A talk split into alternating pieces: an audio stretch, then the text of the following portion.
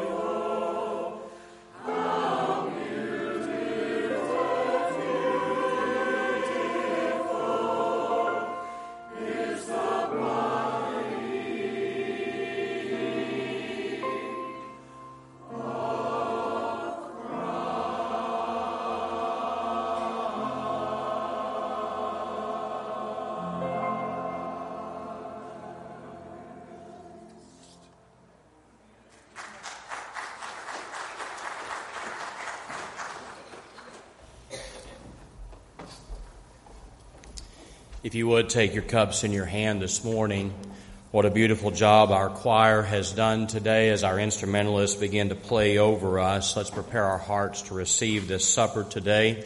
You should have received a cup, as Brother Steve said, and if you would, go ahead and take back the top thin layer and reveal the bread. The Lord's Supper is a beautiful symbolic sermon for us, reminding what Jesus Christ did for every single person. He went to Calvary as the beloved, perfect, sinless Lamb of God, and He gave His body for you and me. Jesus said, This is my body, which is broken for you. Do this in remembrance of me.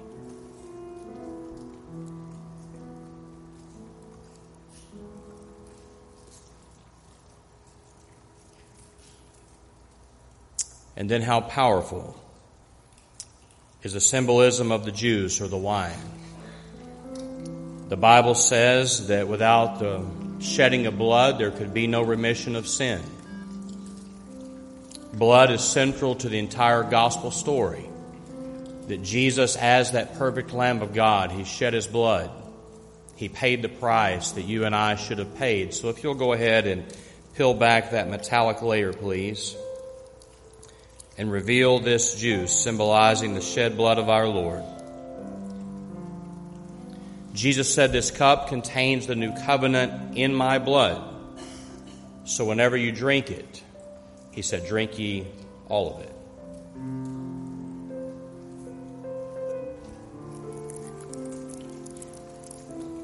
Let's bow our heads together as we pray.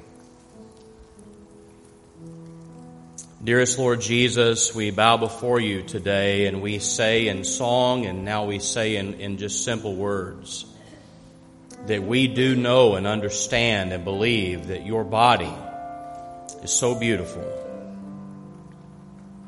Jesus, thank you for giving of your very self for us. Thank you for leaving the glories of heaven for us, taking on human form Jesus, thank you for allowing yourself to be whipped and scourged.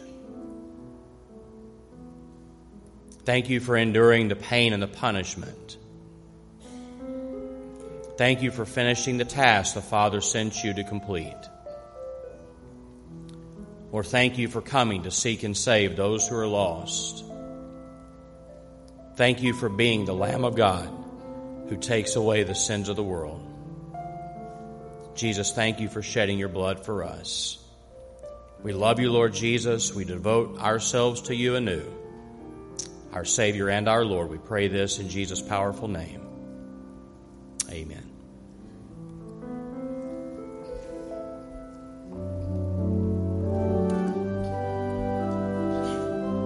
Stand with me as we continue to worship. Great is thy faithfulness.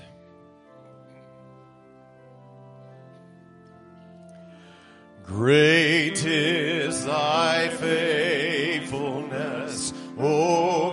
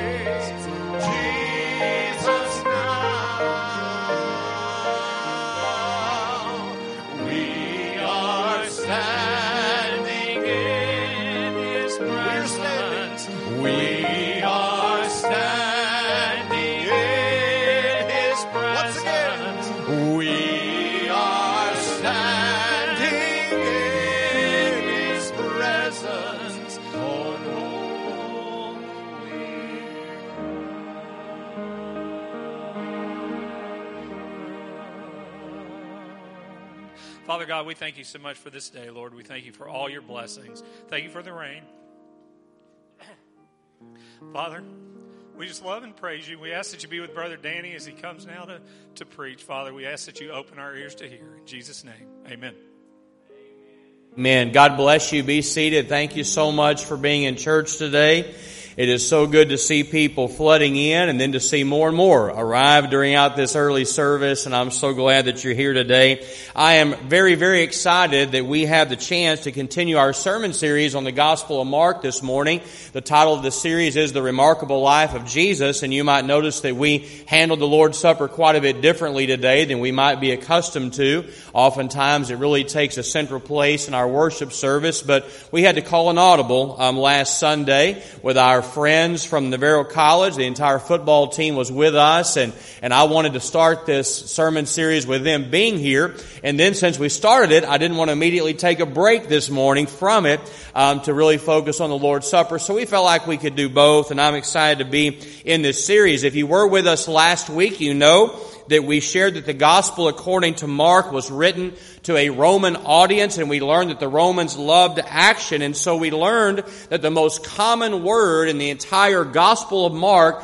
is a little Greek word euthus and it literally means quickly or immediately. It appears 40 times in only 16 chapters and it appears that way because the action never stops. Jesus goes here immediately. Jesus goes there quickly, and that's the way the entire gospel reads. And last week we learned some incredible lessons from the very first Baptist preacher, John the Baptist. Now today we are going to kick things off at the Sea of Galilee.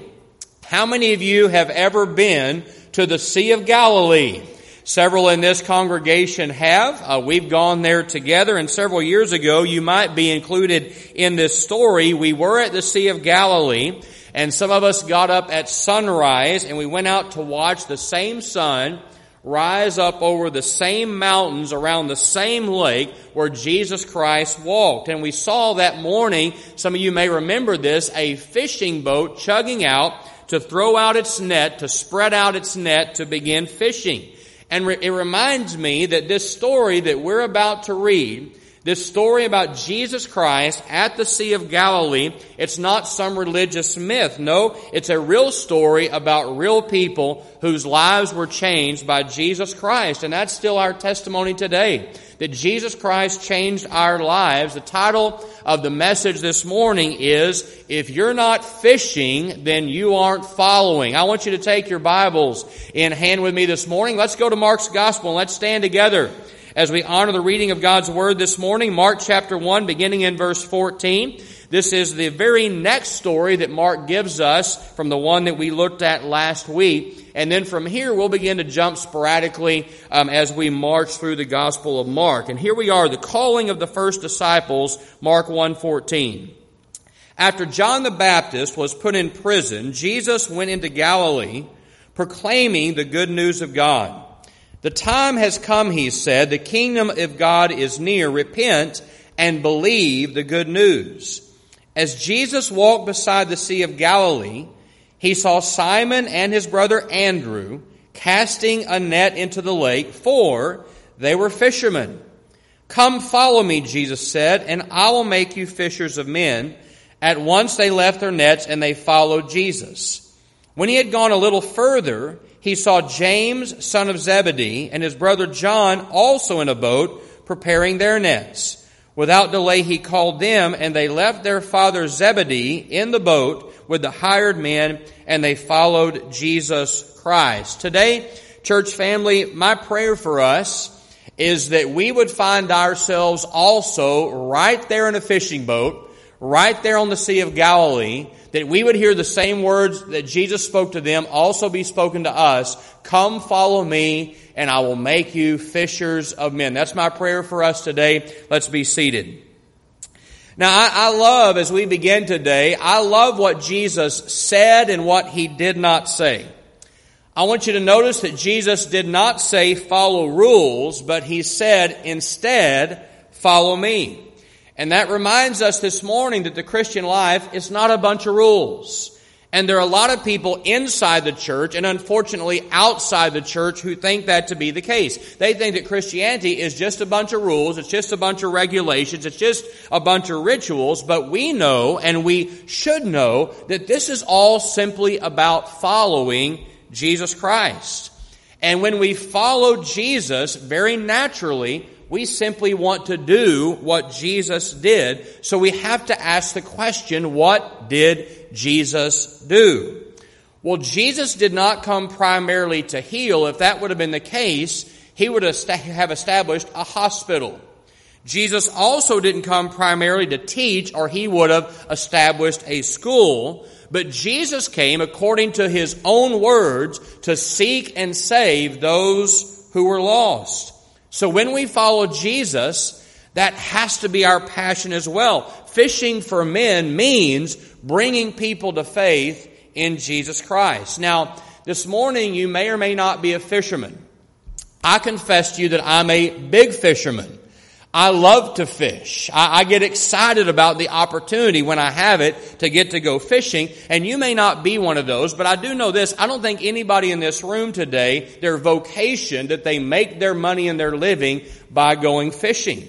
So whatever it is that you do, Jesus wants to take what you know to bring people into a relationship with Him. So today let's learn from this passage. What I want to do is I want to talk about five fishing tips that will lead, that will help you lead non-Christians to faith in Jesus Christ. And so let's dive right in. Five fishing tips this morning. The very first one is this, that good fishermen go where the fish are located. Now I once saw a funny picture, a cartoon about a guy who was sitting in the middle of a row with his large fishing pole, dangling it down into a pothole filled with muddy water. Now, now that fisherman was not exactly fishing right where the fish are.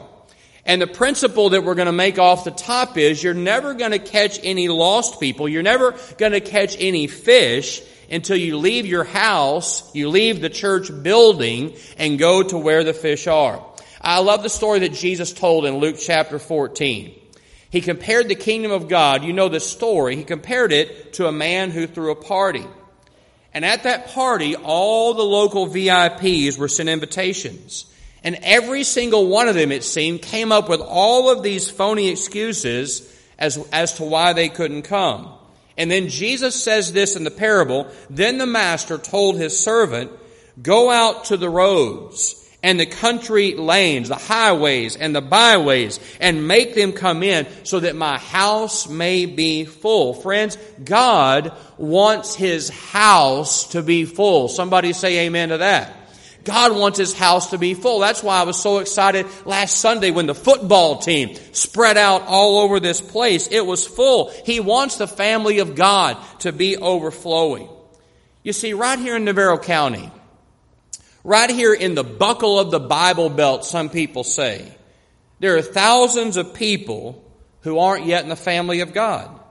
And God wants us as the First Baptist Church, God wants you as a follower of Jesus Christ. He wants you to go out and tell them that God deeply loves them. I love the way Max Lucado said it. He said, Jesus wasn't crucified in a church building over a baptistry between an organ and a piano. In front of a bunch of coats and ties.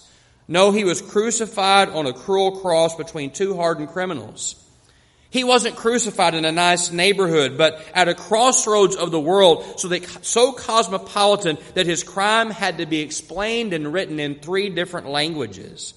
He died at the kind of place where thieves cursed and soldiers gambled, and that's where we need to take the gospel of Jesus Christ. Friends, the very first fishing lesson for us is that good fishermen go where the fish are located. Isn't that right? Let's go to the second principle today. The second fishing lesson. Good fishermen also understand how fish behave. Now, one of my favorite shows, I think I'm going to connect with you on this, is still the Andy Griffith Show. How many of you still watch Andy Griffith? I mean, if I can find it going, I'm going to sit there and try to watch several episodes. And one of my favorites goes all the way back to the beginning because it was a, it was an episode about fishing. In this episode, you're going to remember this one, Opie was very little. And Aunt Bee comes to visit on a trial basis. So you can, you can now tell how early it is in the show and she was desperately trying to fit in. She wanted Opie to like her, right? So she agrees to go fishing with Opie and Andy, but she didn't know a whole lot about fishing because when they went to fish, she left her bait dangling about a foot above the surface of the water. Well, Opie sees this, he points it out to Andy, and Andy swoops in with this great excuse to save Aunt Bee embarrassment. He explained to Opie that Aunt Bee was such a good fisherman that she was even trying to catch the flying fish, right? But it was obvious Aunt Bee didn't know a thing about how fish act.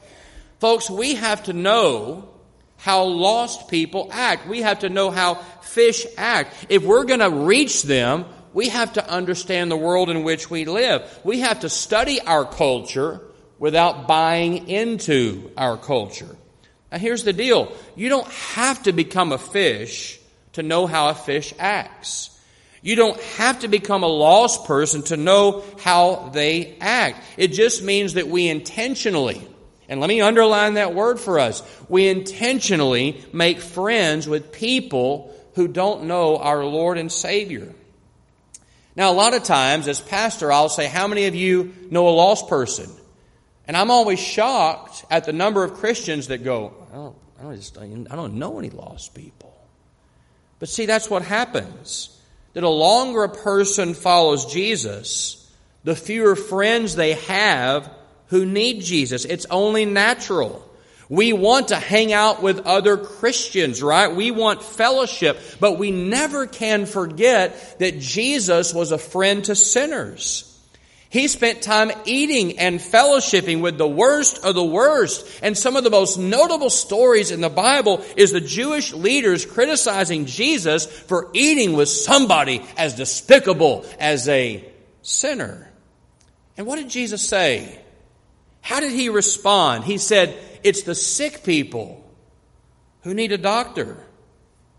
Folks, Jesus wanted lost people to be saved. And let me be very bold as I say it. He wanted them to be saved from eternal damnation. He wanted them to be saved from a very real place called hell. Now, I said that on purpose that way. And I know it's not politically correct anymore, seemingly for a preacher to say such things, to, to talk about unbelievers dying and going to hell. But I, I repeat that Jesus spoke about it, so so will we. So will we. Listen to Leonard Ravenhill. He, he wrote about an English criminal named Charlie Pierce. When England still executed prisoners, Charlie Pierce was on death row in West Yorkshire, England. And on the morning of his execution, this prison chaplain was dutifully reading a passage of scripture to, to Charlie, and the passage spoke about heaven and it spoke about hell. And Charlie Pierce said this to the indifferent chaplain. The chaplain was just going through his motions. And, and the prisoner said this Sir, if you believed what you and the Church of England say that you believe about heaven and hell, Even if England were covered with broken glass from coast to coast, I would walk over it if need be on my hands and knees and think it a worthwhile living just to save one soul from an eternal hell that sounds like that. You see, folks, that's the urgency that we need to have with the gospel.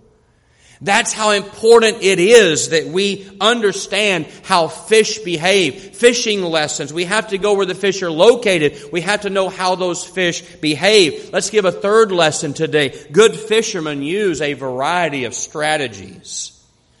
Now, I thought about covering this stage today with all the different ways a person could catch fish, but I decided it would just clutter things up.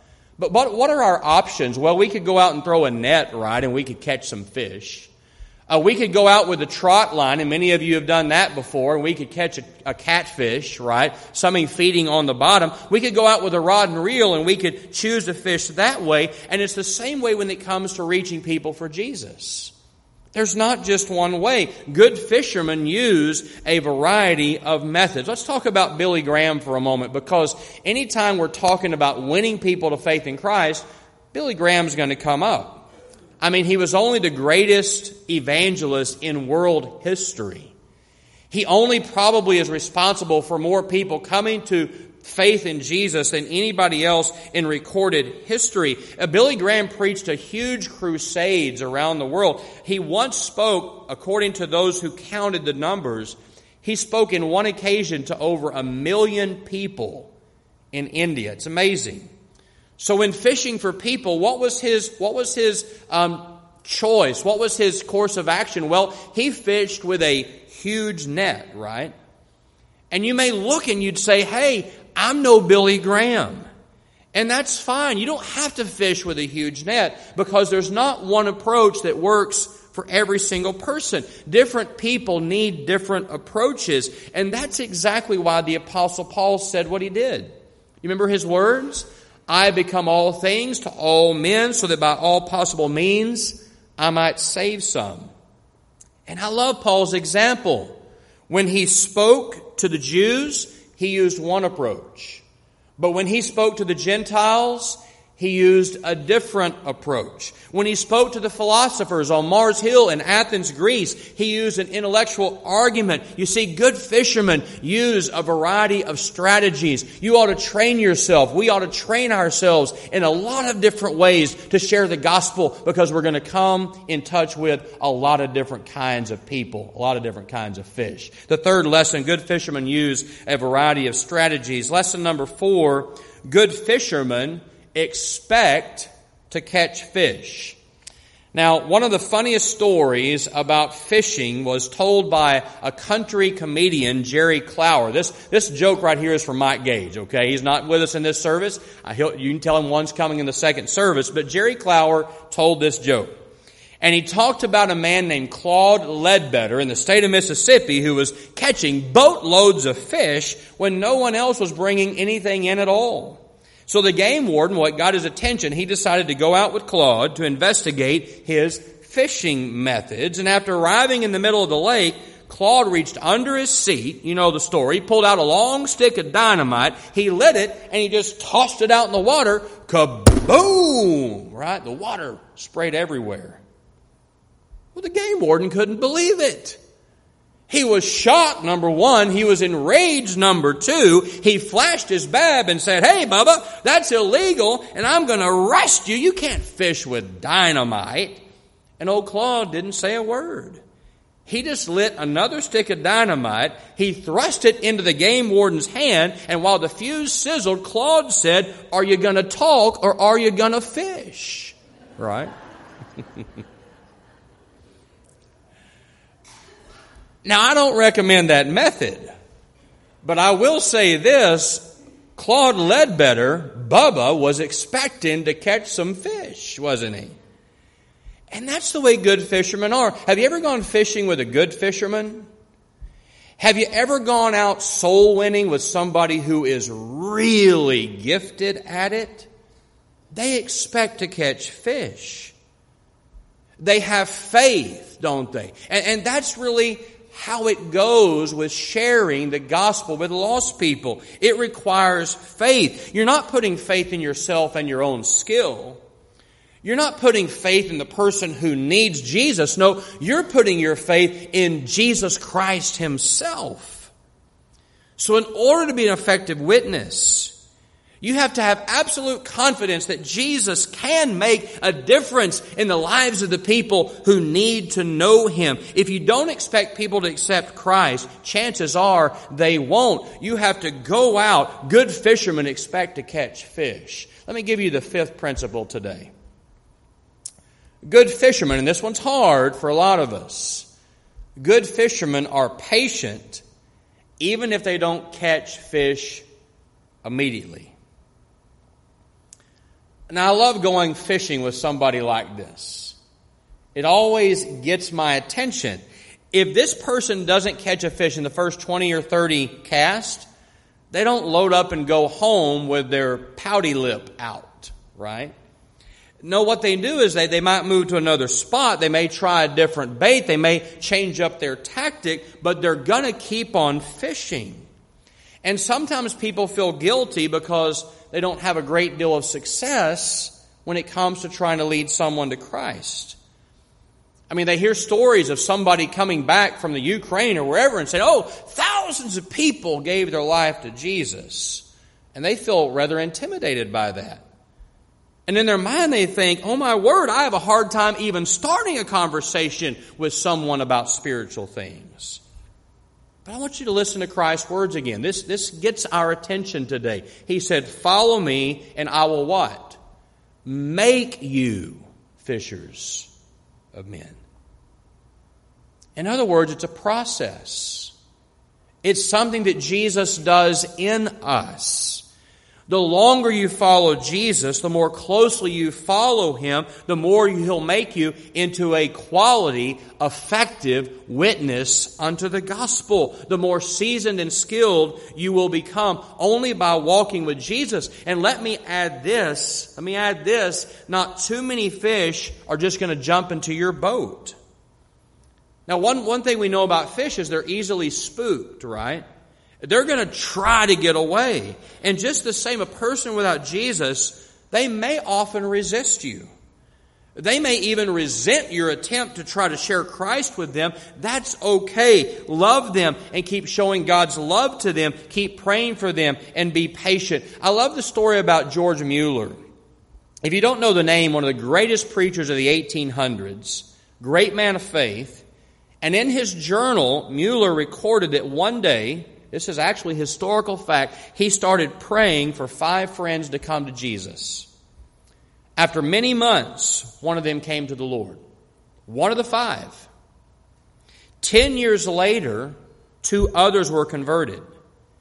It took 25 years before the fourth man was finally saved. And Mueller persevered in prayer until his death for that fifth friend and throughout those 52 years of praying for that friend, he never gave up. He died at the age of 78 and his faith was rewarded because soon after Mueller's funeral, that last man gave his heart to Jesus Christ.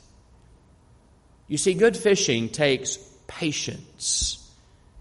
If they don't bite right at the beginning, you got to just keep on, keep on, keep on casting. To, close, to close out the message today, I want to do a poll. And I'm trusting that some of you will just tell me the truth here. Raise your hand if you've never in your life been fishing. Raise your hand. Okay, all right. All right, so we've got several. You've never, ever been fishing in your whole life. Now I want to ask you this. If you just raised your hand, have you ever caught a fish? Well, you say, Pastor, that's silly. If they raise their hand saying that they're they've never been fishing, how is it they could have ever caught a fish? And that's my point, right? You see, I'm not going to ask you today how many of you have ever led a person to Jesus. That's not the question. The question is how many of you have ever even tried to lead a person to Jesus? And I'm convinced of this. I know this is true. that God is not going to ask how many fish you caught. He's going to be more interested in how many times you actually went fishing. You see, He's going to judge you on your obedience. He's going to judge you on your obedience. Your job is just to share the gospel. Whether anyone accepts Christ or not, the results are up to God. I love what the famous radio commentator Paul Harvey once said.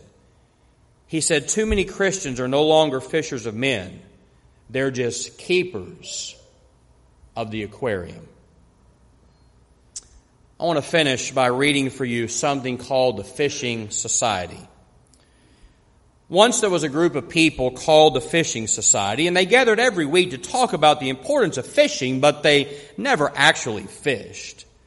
They decided to build a big new aquarium, so they pooled their money, no pun intended, and they built a sparkling new meeting hall, and they named it the Aquarium Center. And then they hired an expert who had a doctor of fishology to teach them from the fishing manual. And each week they gathered in their beautiful building and they read portions of the fishing manual. The meetings ended with the expert dramatically casting a net into the large tank in the center of the aquarium. The members rushed to the edge and were hopeful some fish would be caught, but none were ever caught, of course, because there were no fish in the tank. This led to disagreement among the members of the fishing society. Why weren't there fish in their beautiful aquariums? Some said specialization was the answer, so they built smaller tanks specifically designed for fish of all ages and sizes, but still there really weren't any fish. They bought the newest and most modern fishing equipment on the market. They elected numerous committees to operate the fishing society more efficiently. One group regulated the water in the aquarium. Others were to keep the glass walls polished. Others sorted and arranged the expensive fishing gear. Finally, the fishing society decided to send a brave few members to go and live near the lakes and oceans, and they called those fissionaries. These foreign fissionaries emailed pictures of themselves standing by the water holding their catches of fish, and over the years, some members of the fishing society forgot about fishing altogether. After all, there was plenty to keep them occupied in the aquarium. Some even suggested they change their name from the fishing society to just the society. After all, they didn't want to offend the fish. One day, a bearded stranger appeared at the aquarium. This long haired, sandaled man claimed that he was the master fisherman. He extended his hands to ask the members to follow him out, and he would teach them how to catch fish with him. They noticed the man had ugly scars on his palms, probably from fishing. But nobody moved. Nobody budged at all. As he turned to leave, he said, If you never go fishing, you have no right to call yourself a fisherman. I'm going fishing, and if you aren't fishing, he said, well, then you aren't following me. After their initial shock, the members of the fishing society resumed their busy activity of maintaining their beautiful hall. They were glad their beautiful hall had not been